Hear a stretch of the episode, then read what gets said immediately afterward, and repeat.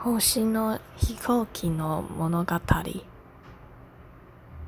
私はスターフライヤー客室乗務員の森口と申します。おかげさまで弊社は昨年10周年を迎え今新たな節目へと読み出しています。その時間の中育まれているお客様と物語を新聞視聴にてお伝えしたく今回は私の体験をお届けします。自慢話のようでお恥ずかしいのですがご紹介させてください。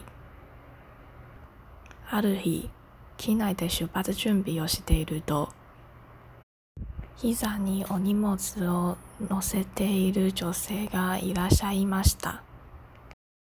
大切に抱きしめているご様子を見て、私はとっさに空席確認をし、あるお声かけをしました。お客様はその後しばらく涙ぐまれているように見えました。そして後日思いがけず、このような心のこもったお礼状をいただいたのです。とてもびっくりし、そしてこの仕事をしていてよかった、と嬉しくなりました。このお手紙は一生大切にしたい私の宝物です。